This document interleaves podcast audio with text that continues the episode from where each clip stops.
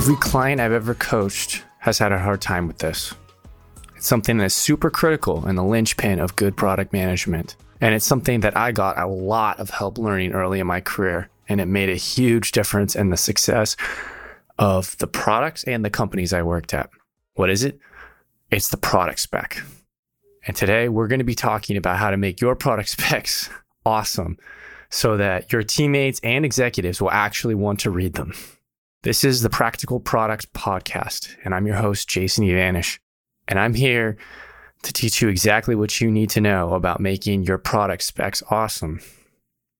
Now, taking a look at product specs, there's a lot of mistakes that are made in your average product spec, which is why we're devoting an entire episode to it. As I've helped product managers throughout my career and looking back at what I learned in making my product specs great, I realized that there are a number of common mistakes that especially new PMs, but even very experienced PMs can fall into. And it hamstrings their entire product development process because of how critical a good product spec is to a great development cycle and building good features. And so, what are those mistakes? Well, first, they don't always cover the right topics. If you don't cover all your bases, don't be surprised if there are large gaps of information to fill in with your team. It also can mean you haven't thought through everything you should have, which then also makes a conversation harder with your colleagues and designers and engineers later on. Another very common problem is they're way too long and they're filled with fluff and fancy words and paragraphs that repeat themselves.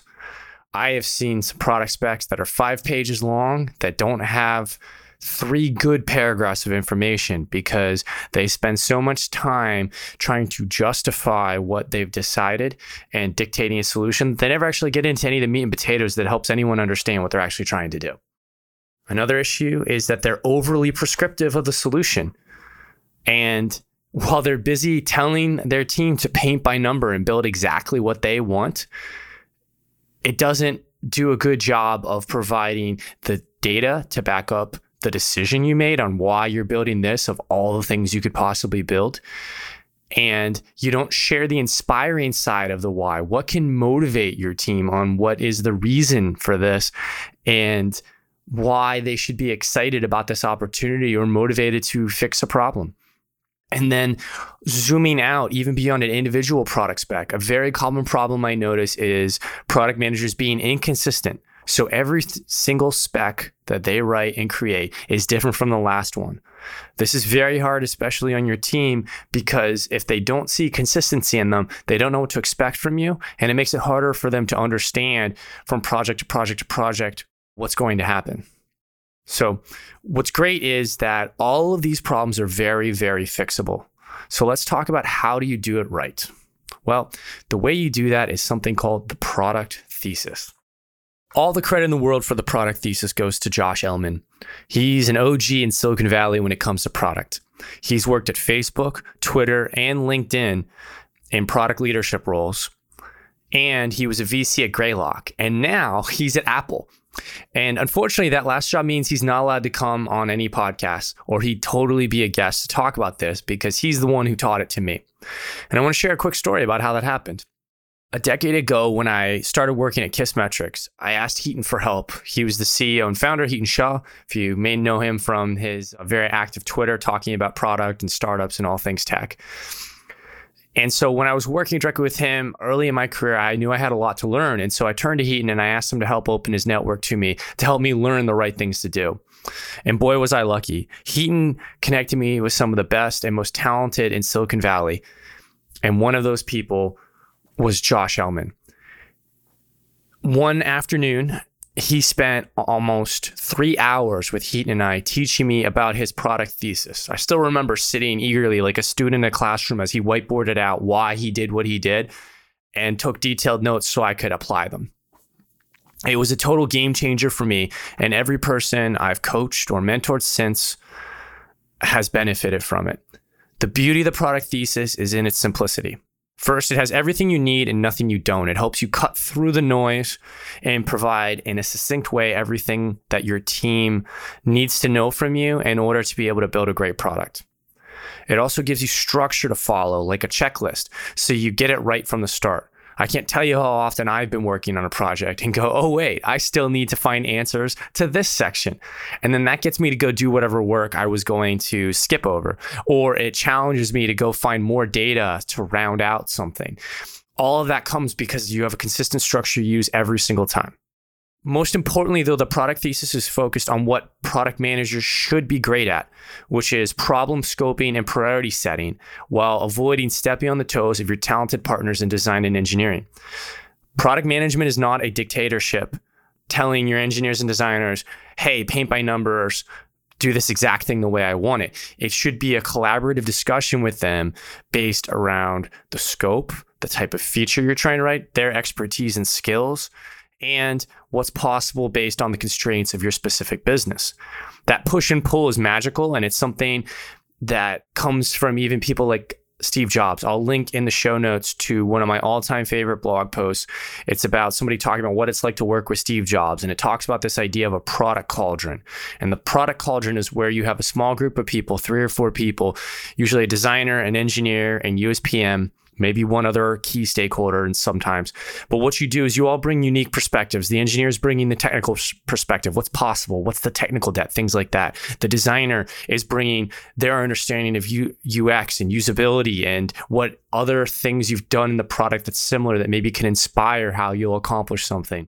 And then you as the product manager are bringing the business experience and understanding. What is the problems we're trying to solve for our customers? What is what is the business needs that we need to keep in mind? And it's the alchemy of bringing all those together. You put those all in the product cauldron that leads to building the best possible products. And it's also the most motivating way because it makes your designers and engineers feel fully engaged in what you're building instead of feeling like they're just being turned into ticket takers like a short order cook in a diner and all of this is supported by the product thesis, which makes it so much easier. Every time I'm working on a new significant feature, I make one of these because it becomes a central point of organization for, for the feature. I'm also reminded how much easier it makes my life because each of the sections in it is set up so that you know what you need to fill out. You also know where to find things because you have that same structure every single time. And so I know it becomes valuable not just in initially kicking off a potential feature and planning a new sprint and a new burn down chart and all the things you have to do when it's a big feature, but it also becomes a living document that has value throughout the product development cycle and evolves so that it can be a reference point before, during, and after you launch a feature. And so, how does it work? Well, it starts as a discussion framework, again, not paint by numbers. You lay out the problem, the opportunity, and a lot more. And then you sit down with your team to have that healthy debate, that product cauldron to discuss what you will do together. It's also a collection of headers and bullets with supporting data and images, not a wall of text. You're not writing them a novel. You're trying to get your point across succinctly and efficiently. Most of my product specs, most of them are a page or a page and a half in length in a Google Doc. That's a lot shorter than a lot of the first product specs I see from people I coach and mentor. And the structure allows you to cover everything you need that way. And you also have to think about headers and bullets make it easy to scan, which allows your team to quickly reference the sections that matter most to them because what they may be interested in now is different than what they may reference later when they're actually doing some of their work. Like a designer may go heads down to design something you discussed and they'll revisit some of these sections specifically to help with their inspiration and having really strong headers and quick bullets makes it very easy for them to quickly scan and get the, get to the point. Also, of course, if you're talking about all it is is headers and a collection of bullets, it forces you to be succinct. No one wants 10 paragraphs of bullets nor a 20 page document to read. And so if you know it has to be bullets, you know it's broken up into into clear sections, it makes it actually easy to keep the document shorter. And then most importantly, as I mentioned, it's a living document. As you figure out more related to the project, you can add more. You can add context and info as well based on any questions you have. And of course, as things like Figma or Adobe designs get made, you can add links to those. So it's almost becomes like a table of contents. And of course, if you have an Epic in Jira or your preferred project management tool, adding links again is helpful. This means that, say, your boss, who either maybe is a PM or maybe it's an executive, you can even share this with them and they know that it is a central point where they can track what's going on and get a general gist of what you're working on. So let's talk about it. What goes into a product thesis? The key to the product thesis, again, is efficiency. You have a small separate section for each important area, which allows you to succinctly provide each aspect of information that you need. Again, remember these should be in bullet form. If you can't say it simply in a, a, short phrase or a sentence or two, you should break it up or consider if you're scoping this project effectively. That's actually one of the best insights I found is if my product thesis starts getting too long, I know I probably have too big of a feature and I need to think about how to cut it down. There's just more and more ways by starting on the right foot with this structure. It helps you in a variety of ways. So let's talk about what those sections are and and we'll link to some further reading details and some additional information you can sign up to have us email to you so you can see exactly how this process works. Is your product team delivering the way you need them to? Are you shipping great product improvements at the frequency and quality you hoped? Becoming a great product manager does not happen by accident. It takes a lot of learning along with trial and error. And when you have product managers reporting to you, they need your guidance, even as the demands of running your company only grow. Unfortunately, things like coaching and teaching don't tend to fit on a founder or C level executive's busy schedule like yours, even if you know your team members need it. Fortunately, I've been a founder and an early stage product leader for over 12 years. During that time, I've mentored and coached dozens of product managers. I can fill in the gaps you wish you had time for and help diagnose and fix the most common problems that plague underperforming product managers and teams. If you want to see if I can help you and your product team's challenges, go to becustomerdriven.com and sign up for a free call to discuss your needs and how I can help you. Again, that's becustomerdriven.com. So, the first section, hugely important, very underrated. Why are we working on this next? The why is so big. You're explaining to people the motivation for choosing this over the 1 million other things you could have done. The best ways to do this is to make it a mix of qualitative and quantitative info. So you may, on one hand, have a metric. Like let's say the feature is, you know, our page load speeds are too slow. We need to fix this feature because it keeps crashing. So on the quantitative side, you may have the numbers to say, hey, 30% of customers had this page crash on them in the last month. This is obviously devastating to the quality of the future and the trust in our brand. And then on the qualitative side, you might have a couple support tickets with customer messaging in an email saying, "Hey, I, when I can't use this feature, I can't do X on my company. It's blocking me. I really need you guys to fix this. I'm going to have to find another solution." A quote like that is worth a million things that you say yourself as a PM.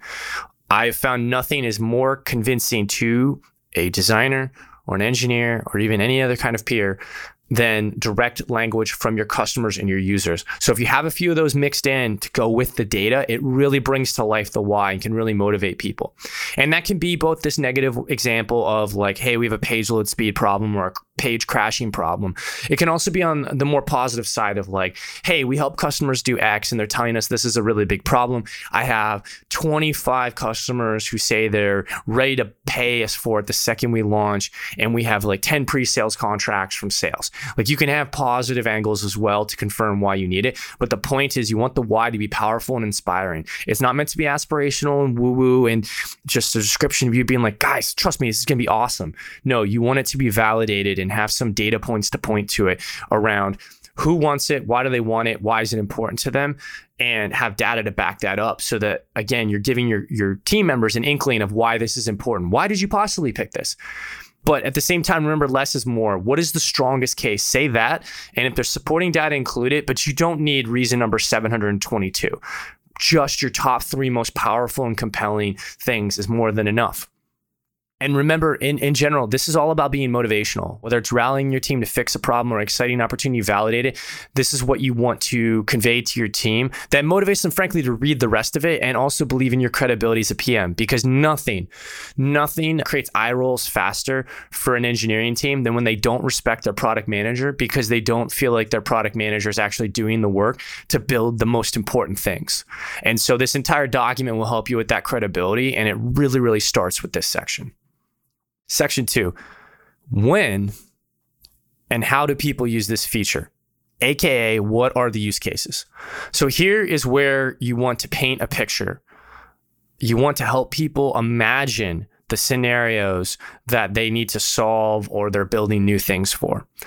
And so let's consider these two options. The first one is the JVPM approach that I see all too often that is just very lazy and doesn't really work. And so it's the it's the old sentence as a blank I want blank. So in this case, our example will say, as a marketer, I want a mobile app so I can access my data away from a computer. Sure, technically accurate, but is it inspiring? No. And is it something I can really imagine? Not really. Or if I did, I bet what I imagine and what you imagine are different. And they're also different than what two other people, if we randomly ask them after reading that sentence. Which is why instead you you want to paint an accurate picture because you've been talking to customers and you understand what their use case is. So for instance, when I helped build a mobile app to help marketers access their data from a computer, it was for a future Kissmetrics. We built a little mobile app for them, and I interviewed a whole bunch of customers to understand it.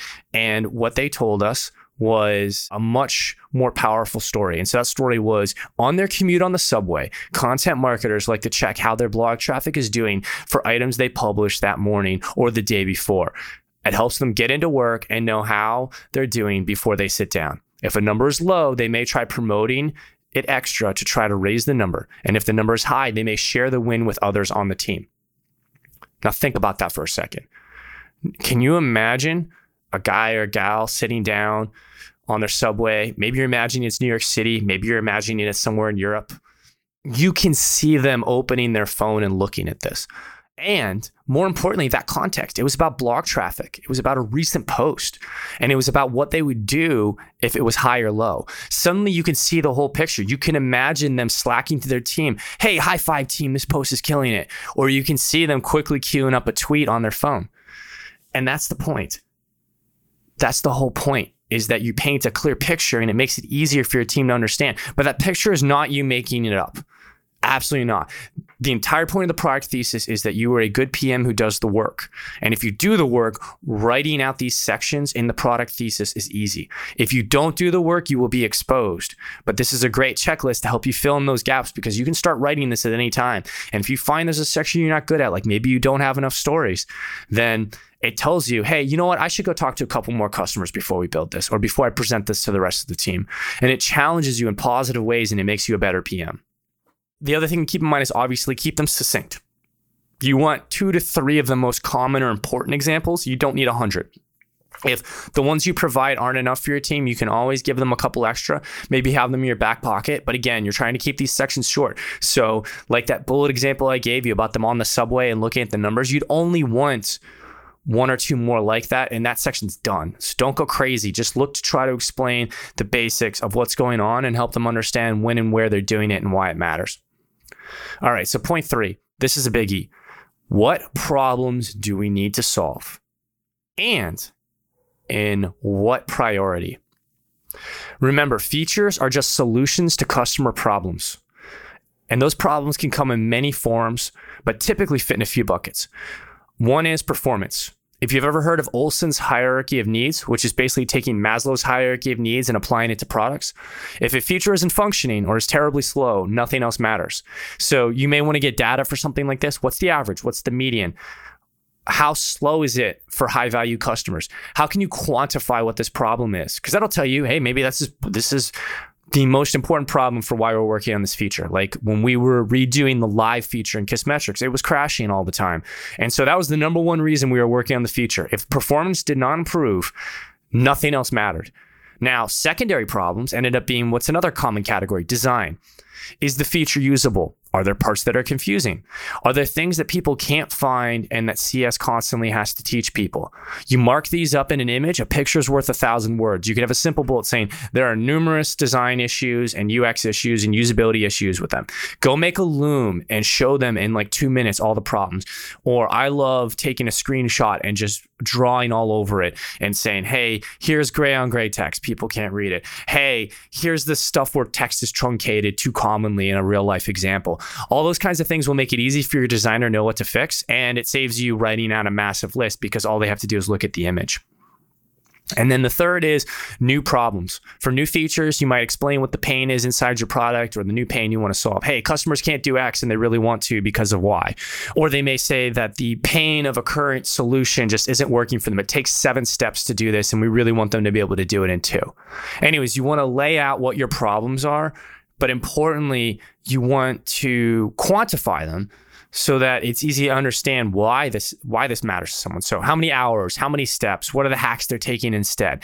How valuable and big is the problem? Is it taking most of someone's workday to resolve it, or is it a problem that is visible to the company's VP, so it's important to look good to their boss? Those sorts of things will help you then think about the important step of prioritizing your problems. So you may list out. I, there are times where I can have a dozen problems for a feature. This is one of the longest sections.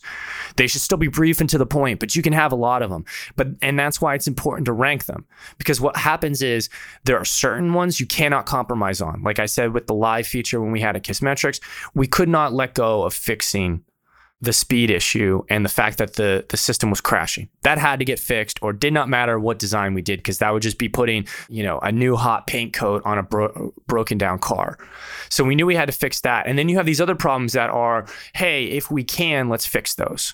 And so by prioritizing them, you make it easier to have those trade off discussions and those scoping discussions because you can say, hey, these are the ones we absolutely have to fix. We don't fix these, there's no point in doing the feature. Then you might have some that are like, hey, it'd be great if we could do these, but if, we, if it's really tough, we'll cut these. And then you have the nice to haves. And the nice to haves are ones where your designer may look and say, oh, I can I can fix that. I can redesign that. And engineering might be like, oh, that's a quick win. That'll take me two minutes. Oh, yeah, I could totally do that. And so what you'll find is you may lay out eight problems. The top two definitely get fixed. Those are hills for you to on. But you may drop problem number four. And then it turns out that five, six, and eight can definitely be done because design's like, oh, yeah, I'll incorporate that in my redesign. And engineering will be like, oh yeah, I could fix number eight like today. And so I'll just fix that bug right now. And so what you'll find though is, is that by ranking them, you make it clear what are the ones that really matter. So that if like problem number eight on your list is something that would take six months to do, well, guess what? You're never doing that. Everybody's just walking away and saying, okay, we're not going to do that. It's not that important. It's really hard. So descope right away. But that would only become an easy conversation if people know what the ranking is on these problems. And lastly, on the prioritization, it's also important this is when you reference your product product thesis later on because what happens is you go and you're having a discussion you're at like 85% of the way there on a feature and now you're talking about man if we're going to hit our launch deadline we got to cut something well if you still rank the problems this will help you know when you should say yep cut that. We don't need problem number six, isn't that important? Let it go. Or it's like, no, we can't touch that that's literally part of problem number one. If we don't fix it, you know what? We need to push back the launch date if we can't can't do that. By ranking them, it gives you something to reference later because if you're busy building, getting the next feature ready, you may forget some of the stuff. But by organizing it in the product thesis, you'll have it for reference so that you can have that debate even if it's two months later. Are you a self taught product manager? Do you feel like there's gaps in your skills holding you back? Are you comfortable teaching others how you do product management? The fact is, no one learns product management in school. You have to learn by cobbling together resources, reading books and blog posts, seeking out mentors, and learning on the job through trial and error. I've been there. I was a self taught PM too, and I was lucky to learn from some of the best product minds in Silicon Valley. Now I want to teach you everything I've learned to do that, I've written blog posts, shared knowledge on these podcasts with great guests, and now I'm doing a limited number of coaching and consulting engagements. If you're looking to level up as a product leader and want to tune up you and your product team's skills, then go to becustomer-driven.com and sign up for a free call to discuss your needs and how I may be able to help you. Again, go to becustomer-driven.com. All right, so point four this is a simple but important one that I see a lot of PMs miss, and it causes huge problems with missing deadlines. And that is how much time is budgeted for this project? When does it need completed by? Keep it simple. This can literally be a single bullet. How many weeks do you have for this project, and what is the target ship date? Or if it's not the target ship date, when it's in your QA and ready for deploy process, whatever your process is for launching something, that means engineering basically should be done with things. Because the point with all of this is to help your engineers. If you tell them they have three months to do something, they will agree to build very different things than if you give them three days or even three weeks. And everything has trade offs. If you build this for six weeks, you only have half a quarter left for anything else you want to build. So you want to think carefully about how much time you're willing to give one project while recognizing that the bigger the project, the longer an overrun is also like to be. So recognize that these are all just guesses, but if you can at least constrain a little bit, you're much more likely to build to the right scale and you'll have the right trade off conversations on day one because it's very easy to just start something and just go. And if you don't do any estimates and you don't know how long something's going to take, don't be surprised if it takes longer than you plan. And then suddenly you're looking at your OKRs and you're not going to hit them because you never launched anything this quarter because this one project blew long, you never did anything else. You need to plan out what is the amount of time you're willing to give to this and why. If you do that, that sets the table for your entire discussion, especially with engineering, to at least ballpark it, even if you're not going to be precise. Next, you have what are the future considerations that must be accounted for? Especially given the time budget constraint from my previous point, we know you can't build everything you want to for a project, yet you may know that an area is going to be revisited regularly in the next few quarters. For those situations, you need to let your engineers know. This section of future considerations is all about avoiding hearing from engineers, oh, I wish you'd told me that before we built this thing. By telling them what might come in the future, they can build a certain way to enable that. You don't know all the decisions your engineers are going to make that may be technical trade offs, or I could build it this way, or I could build it this way. And the first way, path A, sets you up perfectly for what you want to do next and per- path B makes it extremely difficult. If you don't give them a hint that that's the case, it's not their fault if they build the wrong direction. So you always want to tell them, hey, this is just phase one. In phase two, we expect we might do X, Y, and Z. And certainly, if some of your problems get descoped in the earlier section, move them in here so that they remember, oh, yeah, we descoped this, but we might come back to it. It's not a commitment to build it now. It's not expecting them to build anything in future considerations. It's only telling them, hey, as you construct this, keep in mind these are things we're thinking about. You will save a lot doing that, and your engineers and designers will respect you greatly because you're thinking ahead to make their lives easier, which is your job as a product manager in many cases. So, with that short section out of the way, another important one that a lot of PMs miss out on is what is our KPI or metric for this thesis? So many PMs forget this, and it's so important. Being a good PM should not be a binary measure of did it ship or not. Other than like the launch of your very first feature, you're not going to have a case where shipping is the win and, and the point of celebration. You want to make sure what you ship actually works that it actually improves the things that you said it would improve, that it moves the needle and the metrics you're supposed to. And so you should be asking yourself what number will we improve and what baseline do we have or need to get before we start building this so we can compare the before and after. For instance, if you're fixing page load speed time, what is the average page load speed time and what are the 10 worst page load speed times in the last week? Compare those to post launch. Is it better? How much better? Boom, now you have something to celebrate. Or if you're launching a new feature, is there a certain amount of adoption or is there a certain amount of revenue you expect to get from it? Setting the goal, even if you miss, will still give you something to measure and look back at later so that you can calibrate yourself as a PM to see, hey, okay, I built 12 things last year. How many of them actually had the impact I thought they would? No one bats a thousand but you want to make sure you're closer to a thousand than zero. And that only happens if you take the time to measure and set what it is. So, what are some examples of exactly what I'm talking about? Well, you might say support requests will drop by 90% for this feature after relaunch. That would be a good one if customer success is getting bombarded with problems about either not knowing how to use a feature because the UX is really bad and you're going to fix it, or because it's crashing. If you fix it and make it easier to use, then tickets you expect would go down. Another one might be usage of the app will grow by at least 50% after relaunch. If you find that there's a feature that seems unusable and people aren't coming back to it, then maybe you set something around retention like that. Or another one could be because this feature affects the signup flow, we expect a 5% lift in conversion after this relaunch. Again, the idea is you're measuring before and after. Maybe it's an A B test. The point is you want to understand what is going to change and putting a marker down to make sure you're measuring these things and then going back to look back. Sometimes you may want to involve engineering. They love this stuff.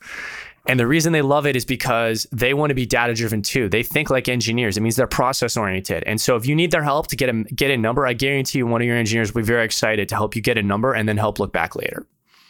And then another section I like to have in this, but only for larger companies, is who are the stakeholders and how and when do they need to be involved? This is all about being a good collaborator as a product leader. And especially large organizations, you're going to be cross functional. You're going to have stakeholders who are interested in what you're doing or have a vested interest in the f- feature you're building keeping them in mind and having a plan for how to keep them involved is very important.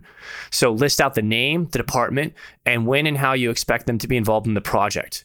Leave it one name per bullet so it's very, very clear and easy to scan. And then think through exactly how they're going to be involved. That's really important too, because you don't want them to invade every project meeting. They shouldn't be there when you're scoping out Jira tickets, but they may need to be there when you're having an important scope and descope project where you're deciding things you can and can't have. So this is good both from the positive side of you being a good communicator, but also setting boundaries. You're setting clearly, hey, I think you need to be involved here and here in my process, and these other steps you probably won't be. And so this is a really helpful way for you to clearly define boundaries and help you remember who you may want to share this product thesis with outside of your pod or product design and engineering team. One more section that I consider optional, but is also valuable the bigger your company gets, is what kind of launch or marketing slash sales efforts go with this feature.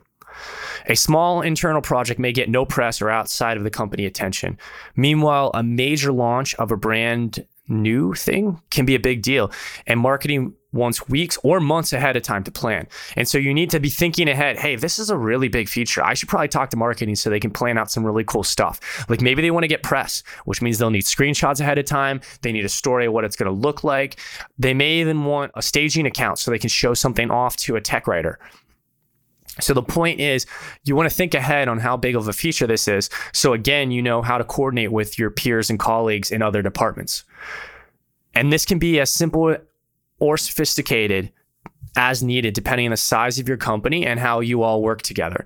Obviously, if you don't have a sales team, you don't have to worry about this as much. But if you have a strong product marketing team, then they're going to love you for taking the time to think ahead on how they should be involved. But if you're an early stage startup, you may not need to do as much because the bigger the product and marketing gets, the more siloed they become. This is why it becomes important there. Finally, the last section then is further reading. This section is for all that stuff you're like, Jason, why didn't you include X? Well, it's probably not nearly as important as the questions we just went over, but you can always show your work in further reading. You can link to other things. This is a great way to have other sources. And so I find this really underrated. And so this is where you show your work, backup evidence, and links to other things. So things I love to include are things like customer interview recordings and notes that I took from those interviews so that anybody curious about a certain quote I have of a customer or something I put in the thesis, they can see the references. Where did I get this? You can link to reports in other systems that maybe support this. Maybe it's a analytics report that shows the number dropping. Maybe it's a custom SQL query system that you guys use with the, the query save so everybody can go look at the number you were looking at. Maybe it's survey results. Maybe you surveyed your customer audience and you got a really strong response on this. Maybe it's things like screen recordings and other supporting data showing bugs and issues to fix. Or maybe there's even things that like customer success made you to show you the depth of an issue. Well, you can pass that along in here as well. And then obviously any bug tickets they may be included in the project to fix, as well as things like mockups, Jira tickets, and other items that get created created before, during, and after this discussion can all go in here. Just or- make it organized. Again, the whole point is this is easy for people to scan. And so all this ties together to make sure you cover everything you should. It helps you have good answers to common questions that people would have before they want to start working on a feature. And it avoids adding fluff or BS that makes people skip reading your document. And it gives you big credibility with your coworkers who see how organized and thorough you are while still managing to be concise and easy to read. That's why the product thesis is so powerful. Now, I realize that this is a lot and I just said it all by word. And so head on over to my blog. We'll put links in the show notes. We'll put links in further reading and we'll give you a way to sign up and I will send you an example of a template you can use so you can apply this product thesis to your company and your job and start making it so your product specs are something people really want to read as well. So, thanks for listening. And I hope your product specs become better because of this. And of course, if you ever have questions or want help with your product spec, just shoot me an email at jason at becustomer.driven.com. Thanks for listening.